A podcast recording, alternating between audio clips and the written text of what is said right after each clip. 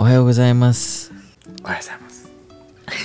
もう「おはようございます」がデフォルトになってるけど大丈夫かな。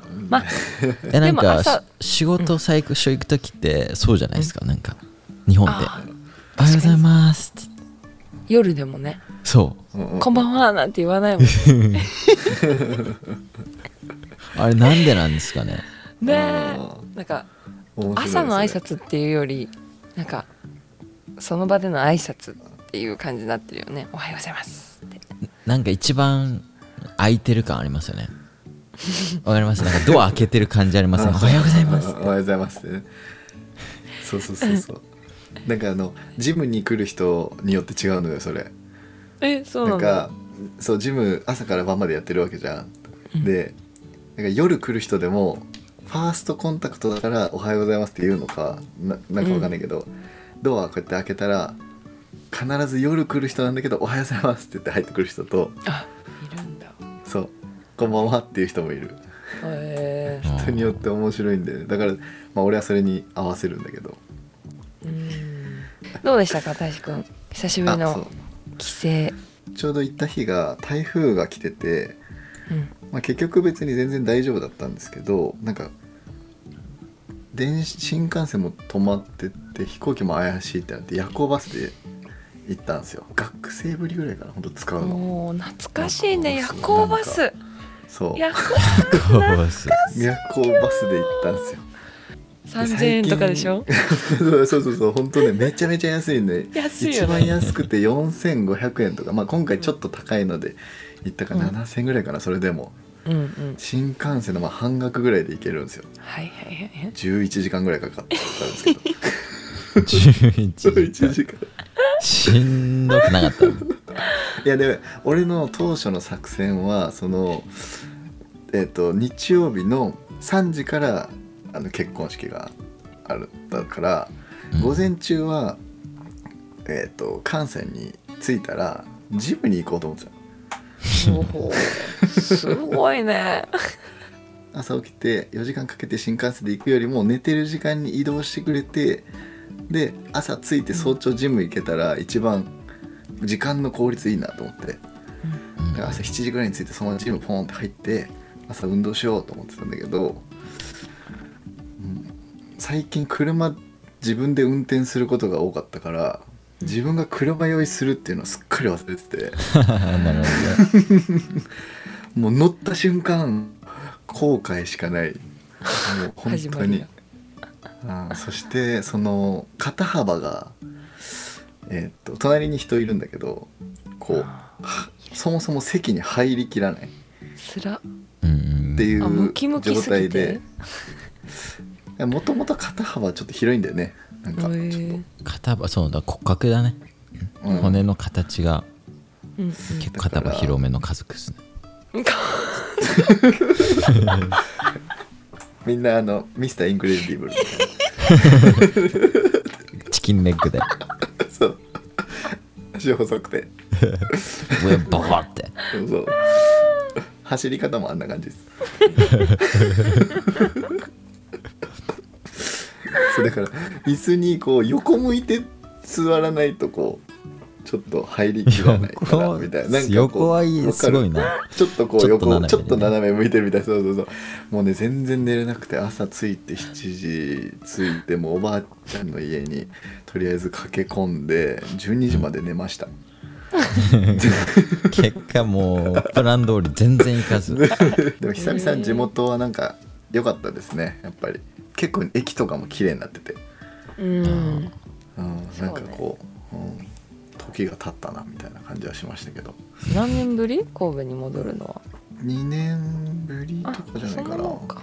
うん。この間の吉野さんがなんかまあ言ってたじゃん。公園がこんなちっちゃかったっけみたいな。うん。あー。あれを俺も体感した。まあ物理的なところなんだろうな。そうね感じでしたね。まあ結婚式はすごい幸せな回で余興も担当させてもらって。すごい。どうしてもっていう言われたんでね。もうあのや。筋肉キャラとしてやっていきました。や。上をす 全部脱いで。ああるね。あるわあるわ。よくあるわそれ。なんだあれあのノリ。私のお兄ちゃんの結婚式でもみんな全裸になってやってたわ、全裸になって？全裸だよ。やば。大事なとこだけテープで止めてた。う ん全裸。すごいね。テープガムテープで止めてらっしゃった。止めて。えそれね踊るのなんか。踊ってもう超踊ってた。えー面白いな。俺は今回はそのなんかピザみたいなケーキ入刀の代わりのなんかケケーキというかピザというかを、えー、と上裸で馬のかぶり物をかぶって運んでいって、あのボンジョビの「It's My Life」だっけあの中山きんに君が使ってる曲で ポージングをするっていう。え一人で？えっとね幼馴染が一応その俺含めて4人でそのうちの1人の子が結婚するってなったから3人残りの3人でそれをえー、よかったねやりました隣にいてくれてチームで。あーいや本当に。一人だったらやばいでしょ でも当日2人が脱ぎたくないとか言って俺1人だけだったから脱いだの。そりゃそうでしょ。なんで？脱ぐっていう作戦だったのに？そう作戦だったのに。いや俺,、ー俺脱ぎたくない。なんじゃそれ？それもそれもどうなんだ？それもそれでどうなんだ？つってまあまあいいんだけど、まあ、盛り上がったからよかったです。なるほどねそうもう一個ね面白かったのがその回で。なんか最初あの食事の席に着くじゃん。うん。そしたらなんかそのサーブしてくれるあの人がこう隣にパ去ってきてで、まあ、周りほとんど知らない人が座ってるんだけど名前呼ばれて「ではいそうです」って言ったら「あの本日式をご欠席されてる方が1名いらっしゃいまして」みたいな「あはいそうですか」って言って。その方の食事をここに運べとあの神父から言われております。みたいな「運びしてもよろしいでしょうか」俺のとこに2皿ずつコースなんだけど。来たの？来た。えしかも俺一皿に2人分入れてくるのかなと思ってたんだけどもう多分ついであるからそれって多分裏で。うん。普通の結婚式ってこう来たらさこう周りの食べるペースにちょっと合わせたりとかさするじゃん。なんかこうビデオが流れたらちょっと食べるのをこうちょっとこうやめたりとかさ。うんうんもう来たらまず立って食べて同じプレートもう一回来るから。日本の結婚式に今まで一回も行ったことないからあそうなんわだからん日そうなん。本の感じは。あでも一回 あめっちゃ笑うやんホホテルであのアルバイトしてた時にうん。その結婚式のなんかサーバー側として入ったことはある。それだけしかない。じゃあわかるじゃん。その流れ。いいやいやもうねえ？そんな余裕ないっす。なあないんだ。あそっかそっか。しかもあのトレーニングなしで、うん。あの行かされたんでやり方とか全然説明されないで行ってこいみたいな。で周り見て真似しろみたいな、うん。むちゃくちゃや。そう。でなんかワイン継ぐんですけどワインでシャンパンか。いや結構やるやん。そうシャンパンやるんですけど結構大事な役。もうなんか グラスめっちゃちっちゃいじゃんあれ。継ぐ。全然あの的外れて全部ガシャガシャガシャって横のプレートにかかってやばいやばい。そうそうだからそれぐらいなんかあの余裕ない。すいません。みたいなそうだ流れとかじゃなくてね。全然余裕ない。だって周り見ながら真似しろって言われても。でめっちゃ緊張するっすよあれ最初。いや結構そうね。ちょっとイオン雰囲気もちょっと最初こう緊張感あるもんね。なんか若干こう。そうだってテーブル座ってる人たちみんな硬いもんもうなんか。うん。全然喋ってないし、なんかスーツ着てきてくる,、来るしなんかちょっと神聖な場所みたいなのあるじゃないですか、でこっちもね髪型しっかりピチッと止めて、うん。スーツ着てで行くわけじゃないですか、うん。で周り見て真似しろって言われても でそれでね結婚式を楽しむ余裕はなかったですね。ねだからそう分かんないですね。日本の結婚式の感じとアメリカの結婚式の感じ。ああはそう。多分全然違うから。アメリカの結婚式のその感じはどういう感じなのそれ知りたいな。アメリカの結婚式はまあなんか結構人それぞれ結局さスタイルって変わるじゃん。うんうんだからなんかどうやりたいかみたいなは人それぞれの結婚式によって違うけど大体えっとまあ普通に結婚式があってあの新婦の人いて家族がいて、であの exchange vow って言って言葉でこう、あの結婚しますっていうなんかお互いの言葉をとりあえず exchange してでまあそれは結婚式で終わってで二次会がまた違う場所であってそれは大体なんかレストラン貸し切ってやったりとかまあなんかちっちゃいバーンなんか農場のむかあのなんだろうな田舎の方とかでやる結婚式とかだったらそういうなんか大きな会場だけあってそこで自分たちでテーブルとか料理とか全部料理用意してやる人たちもいるしうんでそこで、まあ、ご飯食べてであの役割がいるんだよね。そのベストフレンドとか、はいはいはいはいえーもうほんと細かくなんかフラワーガールズとか、えーメイド・オブ・オーナーとかそれはなんかその結婚式の前提にこう招待してあなたにメイドオーナーになってほしいみたいなのを送ってでみんなお揃いのスーツ着てもらってでおおなるほどね。そう隣に並ぶとか。衣装も決まってるんだね。そう衣装も決まってるし色とかも決まってるしそういうの全部決めて結婚式の前にこう話し合ってコーディネーターと。でそれでまあなんかダンスパーティーあってで大体、えーお女の子の方はお父さんとダンスして男の子はお,、うん。お母さんとダンスしてみたいな。で最後にカップルでダンスしてみたいな。でなんかオープンバーって言って何時までは無料でドリンク飲めるみたいな風にやる人もいればうん。ドリンク代は自分で払ってくださいっていう人もいるしうんで多分日本みたいになんか決まって2万円持っていく2万円以上持っていくみたいな多分あるじゃん。もああいうのもないし。うご主義もない。ないね基本的に。なんかそのグッズを持って行ったりする人はいる。その料理道具とか結婚して新居にプレプレゼント的な。そうそう引っ越すってなった時に何が必要かなとか子供いるのかなとか子供のグッズ買ってあげたりとか。まあなんかそういう感じの方が多い。まああとなんかドネーションみたいな感じでうんそうやって箱置いてる人とかもいるけど基本的になんかそういう決まりはない。お金を持っていかないといけないみたいな。そう。なる。そうね。でコースの時もあればなんか立食みたいな形でなんかブッフェみたいな感じでうん。置いてあって食べ放題みたいな時もあるしうん。だから完全にこう席が決まってる場合と決まってない場合みたいなのもある。え参加費を持ってくとかそういうのももうない。ない。ないね。あもう無料招待全員。そう。うん。ウェルカムって感じだよね。そう。な基本的にトラディショナルの形としては基本的にあの家族親が子供の結婚式をちょっと手伝うみたいな。あー金銭的なね。確かに確かに。はあるけどその参加者からお金を回収しようとかなんか半分でも受けばいいなみたいなのはもう本当に多分、うんうん存在しないねそういうのは。うーん。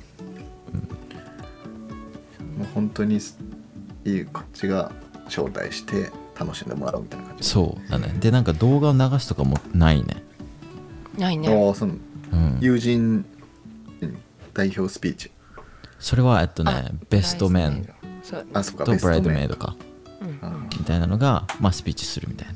なるほどなるほどなんかあのご祝儀の代わりにえっと最近はなんかルックブックじゃないな。なんかカタログみたいなオンラインでさあの自分の欲しいものリストみたいなのをそのあー。結婚する側がはいはい。作ってさ、あうん。の例えば新居に引っ越すんだったらその夫婦があのカウチが欲しいとかさマットが欲しいとか、もう本当にピンキリもうじ1,000円ぐらいの単位のものから、うん。もう何十万円のものまでこうカタログに自分の好きなものをパーってセレクトしてで、うん。その招待状も最近その紙で送る人が結構少なくなってその e, e インビテーションみたいな、うん。そのメールで、あのインビテーションを送ってでそこにそのカタログのリンクを貼っつけて、まあその気持ちもしあのそういうお祝いを渡したいと思ってくれる人がいたらこのカタログに私たちの欲しいものがあってで誰かがもうすでに買ったらもうそこは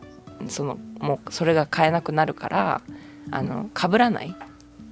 うん。じゃあ。うんそう。だからそういうリストを一緒につけて送って、まあ、なるほどね。そうそう。買いたい人買いたい人とか買ってくれる人はどうぞみたいな。でもその時全然強制感ないしあの予算あんまりやれっていう人はもう安いものをちょっとポチッとすればいいだけでそれも彼らの欲しいものの中に入ってるからさ。うんうんなるほそうどねそうそう、うん。それいいね。うん。まあ、全部が高い子夫婦もあるかもしれないけど 高額なものだけリストに入れるみたいな。ね あわよくば。電子レンジとか。うん練習高いですか？高いよね。いいやつは高あい、いいやつみたいな。うんうん、まあでもなんかはっきりしてていいですよね。これが欲しいっていう、そうそうそう。分かりやすいよね、はい。うんまあお金って一番まあ助けれると思うけどそのうんうんね、ご祝儀としては、うん。まあその生々しくお金にしたくないっていう人も多分いるから、うん。そういう人はそういうギフトみたいな感じでする人多いのね、そうですねうんそうですね。ね。結構なんかシンプルだよね。シンプルあでもね。僕はなんかよくわかんないわ。そのシャンパンこぼしてたのでいっぱいいっぱいだったから。だしすごいなんか硬いイメージはないよね。日本のああわかり結婚ます。式ほどはい。ねパーティー感強いね。ああイメージあるんだうんそういうなん海外かのってもう別に服装も別にはいはいはい。ねうん特に決まりもないし。うん。ね。なんか。呼ぶ人なんじゃないかなって思うんですよね。んそれもある。どんな人を呼ぶかなんか。そう誰を呼ぶかみたいな。なんか結構どうなんですかね。なんか日本って結構上司とか呼呼呼ぶじゃないですか。あ多分、会社の人とかね。はい、さそこ入ってくるとちょっと態度変わるじゃないですか多分。うん。そうだね。友達家族で終わるのか上司入れるのかとか。うん。まあなんかまあ人間性でしょうね。人間で国民性か。そうだねだってアメリカも上司呼ぶけどその上司が面白いとかもだもんね。そうですね。うん。だからだから呼ぶんでしょっていうか。それはね。そうそうそうう。ん。まあそうだね。国民性もあるね。うん。あのあれは？あの車の後ろに空き缶つけてなんか走るみたいな。空き缶？からの。ああ映画でよくやってんじゃんその車にこう落書きするっていうのはある。その 結婚おめでとうとかって書いたりとかいろいろする。なんかさよくよく見かけるけどさ車に、うん。あのすあのもうすぐ結婚します。弁もしてくださいって言ってさ。見たことない。ない？ない。嘘。普通にさ使ってるさ普段。車にやられるんでしょそれそう自分たちの乗用車にもうすぐ結婚するから祝ってって言って、そのオンラインでお金を送れるアカウントを自分のユーザーネームを,、を書いてうん。でそこにそのランダムな人がお金くれたらラッキーみたいな感じで結構見るよそういうへ車ー。そういうことか。結婚だけじゃなくてもあのもうすぐは花の18歳になりますとか。それちょっと YouTube の企画でやってみよう。結構いるテスラのよ後ろに弁護のナンバーつけてどれぐらい集まるかみたいな。あいいと思うちゃんとそのみんなが祝いたいって思うようなそはいはい。ねあれであれば。えー面白いそれ。そうそう。まあそういうね違いが面白いよね。いいですね。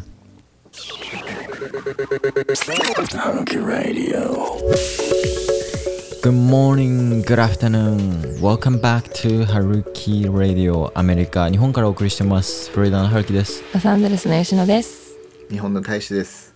今日はですね、はい、えーそれぞれのラーニングスタイルを話そうかなと思って、みんな日頃からインプットしてますか？学習してますか？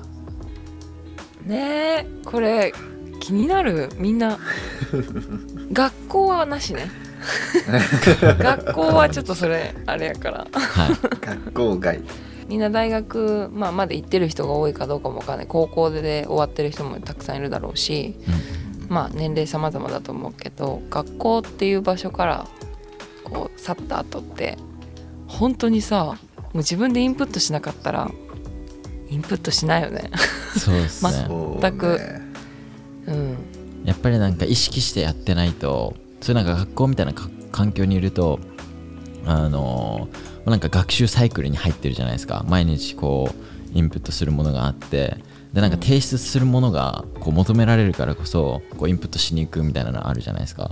だけどなんかそういうこういうもの課題で出してくださいみたいなのがなくなると急になんか僕たちって学習することをやめてはないと思うんですけどなんか意識的にインプットしてる多分時間が減るんですよね。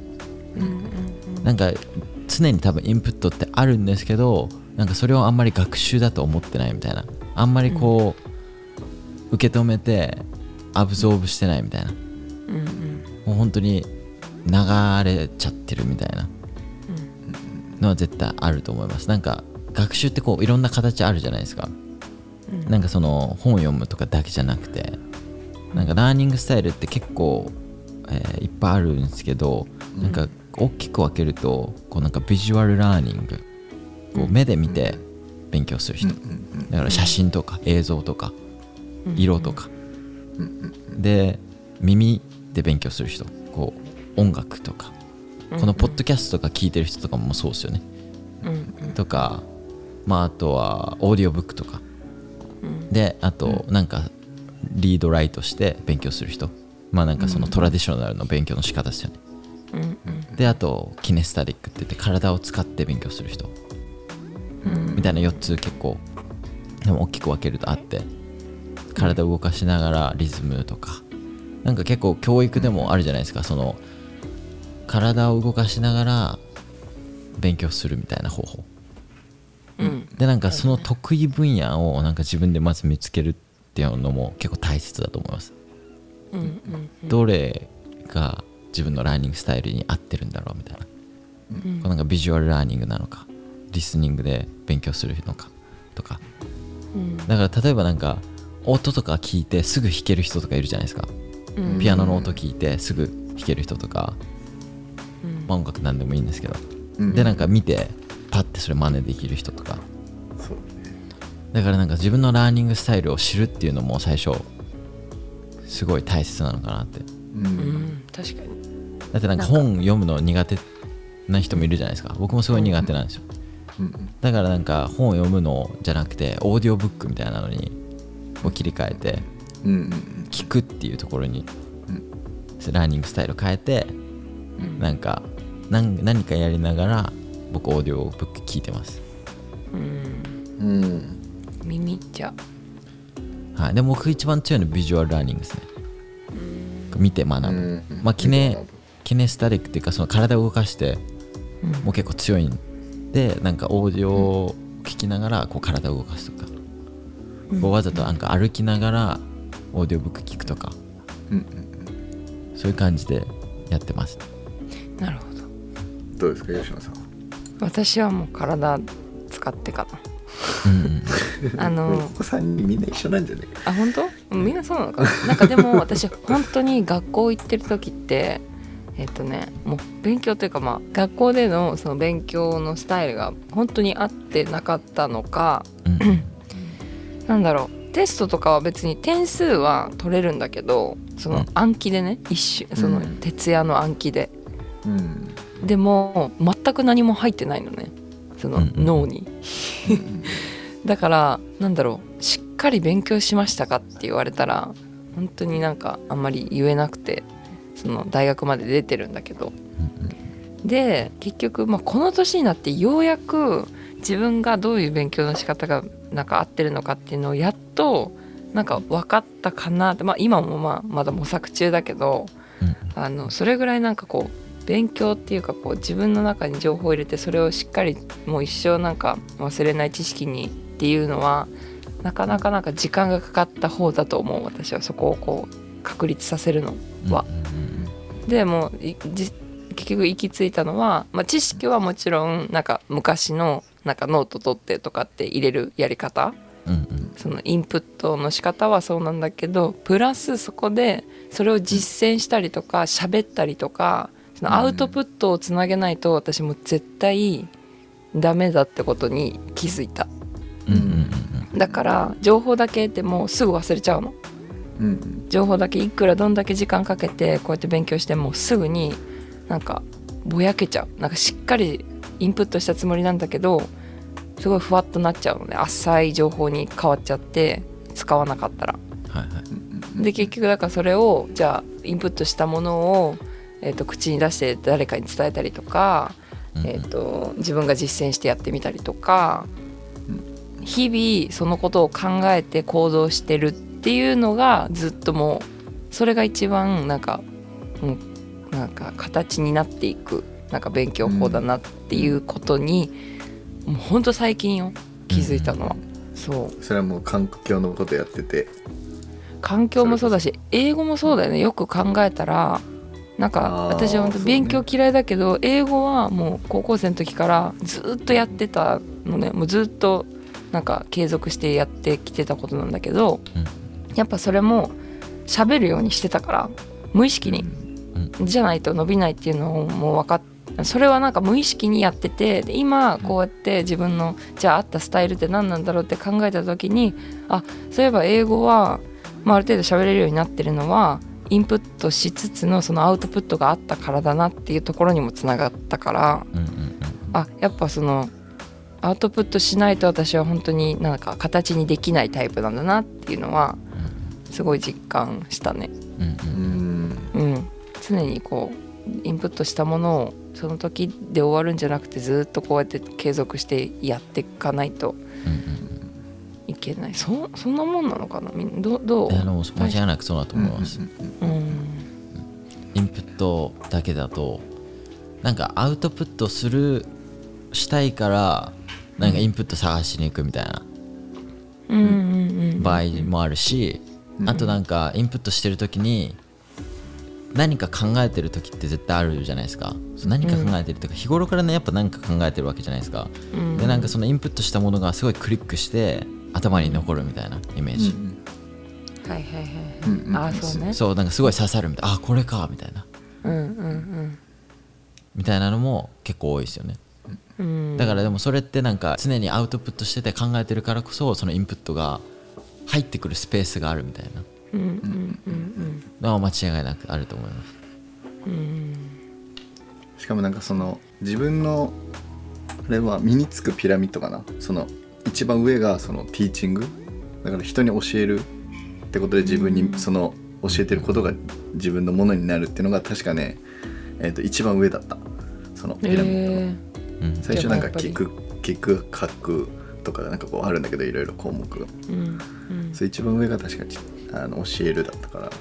うん。教えることで最終的に自分にそのことが、まあ、一番身につくというか。うんうん。だって教えられるってことは絶対そのことの理解が深いしそれに対して自信もあるからね。絶対身につくから。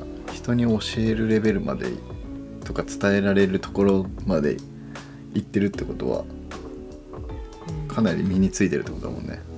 大志くんは？これはまあ基本その実践的なことが普段多いんでなんかもうその例えばお客さんが怪我をこういう怪我とかこういう症状があるとか腕がこれ以上上がらないとかこの可動域が出ないとかなると結局それを改善するためにその調べるから一個一個そこでこう深くまで調べて原因がこれだっていうのがこうどんどん日々積み重なっていってるみたいな感じ。うん。うんだからもちろん土台は勉強してるけど結局なんかそのいろんな人が来るからうん。症状の人が来るし例えばうん体重がじゃあ落ちませんっていう人に対して、じゃあ何が悪いのかっていうところも常にこう何か引っかかった時にそれについて勉強するというか調べるからそれがインプットされて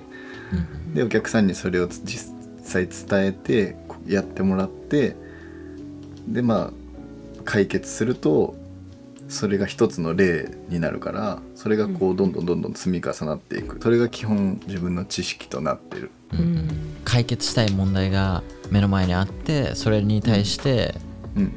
こう解決策みたいなのを探しにインプットしに行くみたいな感じだよね。俺はもともとなんか本とか読むのとかもすごい嫌いだったし今もなんかそこまで本読んでるかって言われると全然読んでる方ではないんだけどうん。例えばなんか人に会ってあこの人すっごい成功してるなみたいな。うん。でなんかその人がなんか教えてくれる本とかっていうのはすごい気にはなる。ああそうね。わかるわ、それは。なんかたまになんか特になんかアメリカってそのオープンだから私はこの本の哲学とかこの本のに従っ従ってって言ったらあれかもしれないけどこの本の感じで生きてるみたいな人って結構いて。うんうん。でなんかそういう本をこうその人に会ったからちょっと読んでみようとか聞いてみようみたいな感じになる場合は結構多いかなと思って。だからなんか最初は人に会ってなんかそこからあこの知識ちょっと気になるなみたいな。うんうん結構多いのかなと思う。そうだよね。なんかそのインプットするタイミングも多分結構みんなな何を何をこうインプットすればいいか分かんないっていう人も多分いると思わない？結構。はいいると思いますいると思います、なんかそれってさそのまあなんかやりたいことがないみたいなやりたいことが見つからないとかそういうのと多分似てると思うんだけどさうん。自分が何に興味を持ってでどれを勉強したいのかっていうのがそもそもまずわからないっていう人に関してはさうん。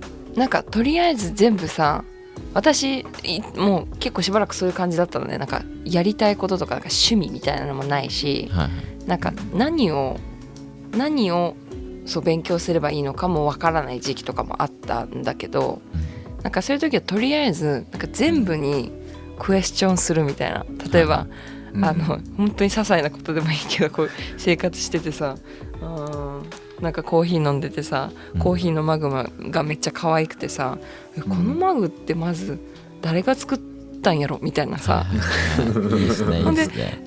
ねでこうなんか調べていったら「えあこれハンドメイドなんだ」みたいな「どこでどうやって作ってて。あろくろ回してこれこの人が作ってるんだ」とかさ、なんかそうい ういちいちクエスチョンしてたらちょっときりないけどうん。なんかちょっと自分がたなんかかすかに興味を抱いてるものが絶対あるんだよ。こうはい。日常で。うんでもそのまま流してるからあのあまりこうね大きく見ないけど。ううん。んなんかそういうちょっとちっちゃいこう自分の中での疑問をこう拾ってあげてはいはい。でこうクエスチョンしてうんそっからそれ調べるのもインプットじゃない？あそう間違いないですね。なんか扉？言い方悪いかもしれないですけどうん。質問者うんとか質問の内容でその人のレベルって分かります。その人がどこまで詳しいかも分かるよね。そのことに対して。だからなんか詳しければ詳しくなればその質問の内容とかもすっごいなんかなんだ洗練された質問になるわけ。でやっぱりなんか質問されるとその場でなんだろう答えがない場合とかってもあるんですけどだけどその質問されたから出てくる場合もあるんですよ。ーうん答えが引き出されるっていうか。だからその質問ってめっちゃ実は大切うん。であってレベルの高い質問をしてくるししてくる人こそ本当にレベル高いですね。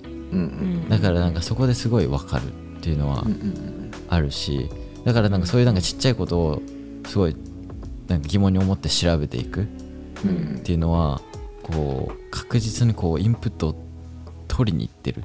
うんうん勉強学校とか行くとちょっとなんだろう。インプットさせられてるみたいな。うんうん。ちょっと受動的な時もあるけどね。質問を自分からまず見つける。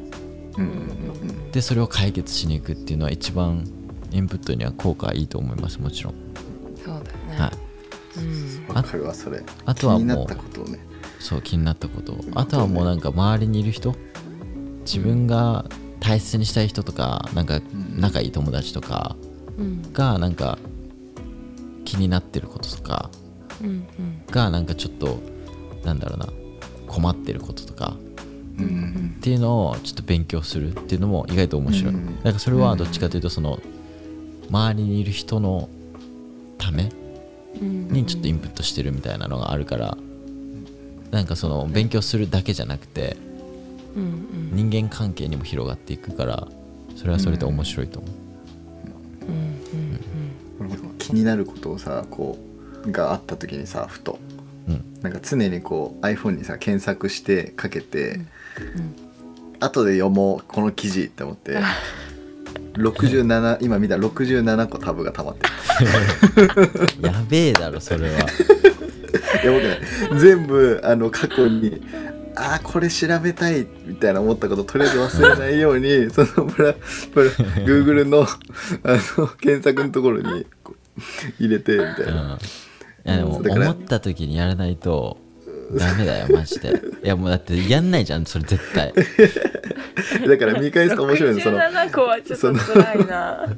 本当このあのここの関節のこの動きとかなんかこう、うんうん。なんか本当にその本当この時気になってたそういえばみたいなやつがうんうん。そうそうそう全部いっぱいいっぱい書いてある。だからそういうのをなんか YouTube とかで調べてうん。で聞く。聞きながら何かやる。っていうのが一番楽。あうん。俺の場合はね。だってさそうやって記事を読むよ記事読むのってさ結構時間と制限かかるじゃんやっぱり。そうねそうね、うんうんその場でこう気合いいるからね。そう座って こうカロリーすごい消費するじゃん。うん。だけどそれをなんかオーディオ化する？うんして今日聞きながらこう聞きながらだったら他のこともできるし移動中にもできるじゃん。うんだからそれがすごい便利でいいよ。うん、そうだね、それいいね。確かに。最近だからポッドキャストとかで歴史とかについて日本のね、すごいなんか最近ハマってて何なんか二人してさなんか日本の歴史みたいなところに 行ってない？いやなんか僕でもせすごい最近世界史勉強してます。あそう面白いんだよ。歴史勉強してますね最近。へえそう。あで大事だよ勉強してるところまでいくかわかんないけどそう聞いてるずっとあの出勤する時とかうんうんにずーっとなんか聞いて面白いと思ってでもなんか歴史昔めっちゃ嫌いだったけどいやなんで過去のこと勉強しないといけないんだみたいなもう終わってるしみたいな。うん。でもなんか歴史を勉強すればするほどなぜ今があるかみたいなのがすっごいなんか浮き彫りになるからうんすごい楽しいですね。うん。でもなんか楽しい勉強の仕方を見つけるのは絶対大切だと思う、うん。なんか本読んでうわなんかいやいやみたいなやるののは絶対続かないから、うん。うん。そうあと話してる人がね面白いからっていうのもある。その本当にうまいというか本当に好きな人が喋ってるからなんだろう。よめっちゃつまんなかったもんだって歴史の授業って。あれ読まなかった？なんか歴史の歴史漫画みたいな。あれはすごい面白かったの俺。だから読んでたりして。そうそうそうそうそう。漫画ね。だから多分そうだよね。授業で聞いて入ってこないけどさ漫画だったら入ってくるじゃん。うんうんその時代でも入ってきてたわけでじゃん。うんうんだからそれはさ自分に合ってたわけでしょそれが。そうそうそうそうまあその時は気づかないけどさ。うんうんそうね。そう考えるとやっぱあれだね。YouTube とかそういう今の時代って、まあ、環境的にはすごいいろんな情報もあるし、うん。ね。こう選べるし。みんなどんな勉強の仕方してんだろうな。まあでも勉強するっていうことはやめるんじゃない？大体の人は。社会に出たら。会社で必要なことはこう教えられるとか。うん。うん。だってなんかこれなんか質問されるけどそれ調べたら出てくるよっていうことめっちゃ多いよ。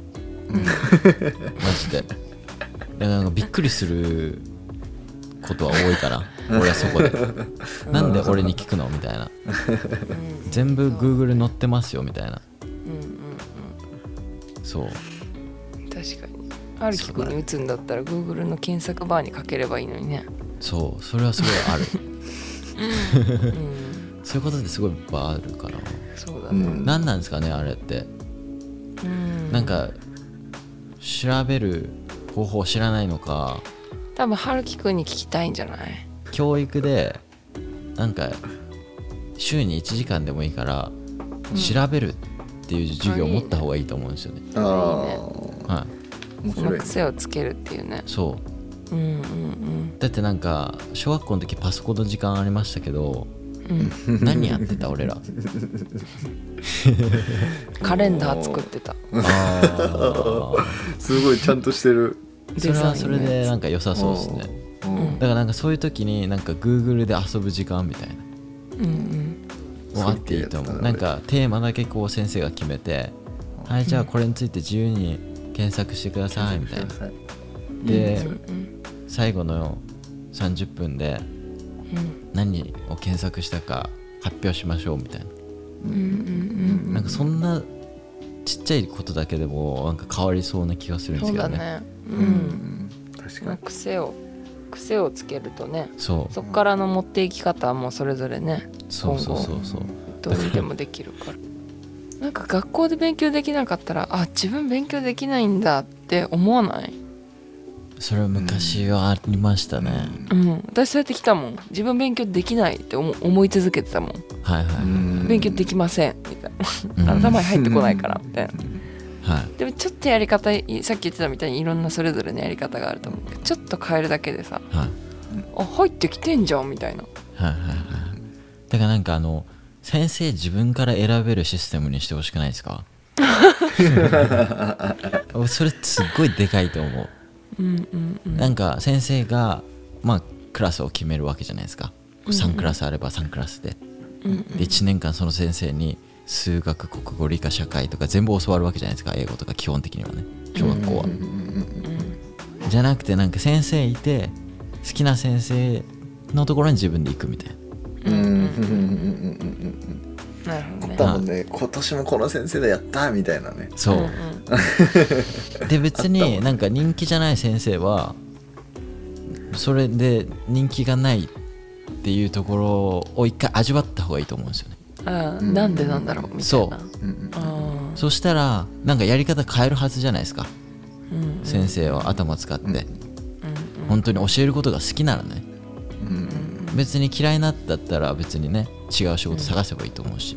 うんうんだからなんかそうですね。そこもなんかあのーそれこそなんか学校行ってうんテストでいい先生いい成績取れないから勉強できないって思っちゃううんところでもあると思うんですよね。うん。そうだよね。うん。本当に。なんかそうだねやり方あと興味の持ち方っていうのも自分の工夫次第で全然違うなと思うよね。はいはい。英語もねいろいろあるからねみんなやり方が。もう私なんてもう最初ガッチガチにテキストから文法ややった方だからね。泣きながらやってたから。だと思えばさ赤西仁さんとかさうん。もう完全に耳から言ってるって言ってたしうん。もう教科書とか一切入ってこなかったって。はいはい。でもあんだけ綺麗に喋れるようになっててさうん。だから本当に本当それぞれあるんだなって思ったからうん。なんかそういうそれがそれを分かってるとさ、まあ、じゃあ自分にはどういうあれが合ってるのかなとかうんうん。その興味の興味を持つ持ち方も工夫できるかなっていうね、そうですね。うん、あとはもう感情ですね。なんうん。でその勉強するのかっていう感情が強い人こそうん。伸ばせます。そうだね。継続につながるもんね。だそうですね。だからなんか英語を勉強するってなってもやっぱり難しいですよ。そのなんか実体験がないとね。うん。この人と英語で喋りたいとかだからなんかそういう感情をなんかこう体験してであの勉強し始めるっていうのはなんかどう同じタイミング？感情とそのなんか勉強するっていうのはなんか一緒にこう進んでいくものなのかなっていう、うんそうだね。はい。結局だから何事も継続しないと結局ダメだから。うんうんまあ、その感情っていうのはその感情がある限りはずっと興味を持って、まあ、調べ続けたり継続し続けるだろうからそういうところだよね。やっぱりモチベーションみたいなところだよね。そうですね、うん。インスピレーションとかモチベーションとか、なんで勉強してるのかみたいなところはうん。しっかり持たないと、まあ、ライフスタイルとして勉強していくっていう風に多分なるのでだから僕も最近そのスペイン語勉強したいんですよこれずっと昔から言ってるんですよ。なんか3カ国語を僕最低でも喋れるようになりたくて。うんでその多分スペイン語なんだろうなっていうのは一応あって。でで大学の時に Spa Spanish 101を取って。うん。で近くにこう Spanish まあなんかフロリダってすごい下から移民がバーって入ってくるんでスペイン語喋る人もいっぱいいるわけなんですよ。うんでなんかだけどス僕スペイン語喋る友達がそんなにいないんですよ。うんでうんなんかきっかけ欲しいなみたいなのはずっと思っててなんかただ僕スペイン語を勉強するのだと無理だろうなっていうのはあるあってずっと考えてたらうん。なんかお掃除のおばちゃんみたいなのがうんいるよみたいな。うん。なんかケイラと僕結構掃除するのどっちもあんま好きじゃないんでうんじゃあこれちょっと雇ってみようかみたいな。うん。月1回でもいいからみたいな 話を昨日してて。うん。でそのあのおばちゃんスペイン語なんですよ。うんだからなんか面白いこれつながりになりそうだなみたいな。掃除もしてくれるしスペイン語の先生にもなれるみたいな。うん。だからなんか意外とこうちょっとした出会いかもしんないけどそのなんか自然に出会う人とかに意外と感情じゃないけどなんかそういう勉強するとか新しいことを始めるっていうところにこうなんかつながるようなつながりって意外とあったりするのかなっていう。なんかそれをこう見つけられるか見つけられないのかとか気づけるのか気づけないのかっていうのは結構自分次第で変わってくるのかなみたいな、ね結構思って、ううんんうんうん。そうね。はい、それこそそういうことだよね。なんかちょっとアンテナを張ってみるってうん。そうそうそうそう。なんかそういうところにこう興味とかうん。うんうんで意外と広がっていくのかなっていうふうにそうそう思います。そううん。目の前周りにいる人とかもう一回ちょっとこう思い浮かべてみて、うん。あこの人そういえばこういうことやってるしみたいな。うん。じゃあ私もちょっと勉強してみるかとか。うんっていうふうになんかつながっていければなって。うん。うん僕は最近生活しててそうやって感じましたね。うん。机の上だけじゃないってことですね。うん。そうですねてな感じでエピソード22は以上となります。この番組に対するご意見ご感想はハルキレイディオアットマーク Gmail.com 宛てにお送りください。それでは次回のエピソード23でお会いしましょう。またねバイバイ。バイバイ。バイバイ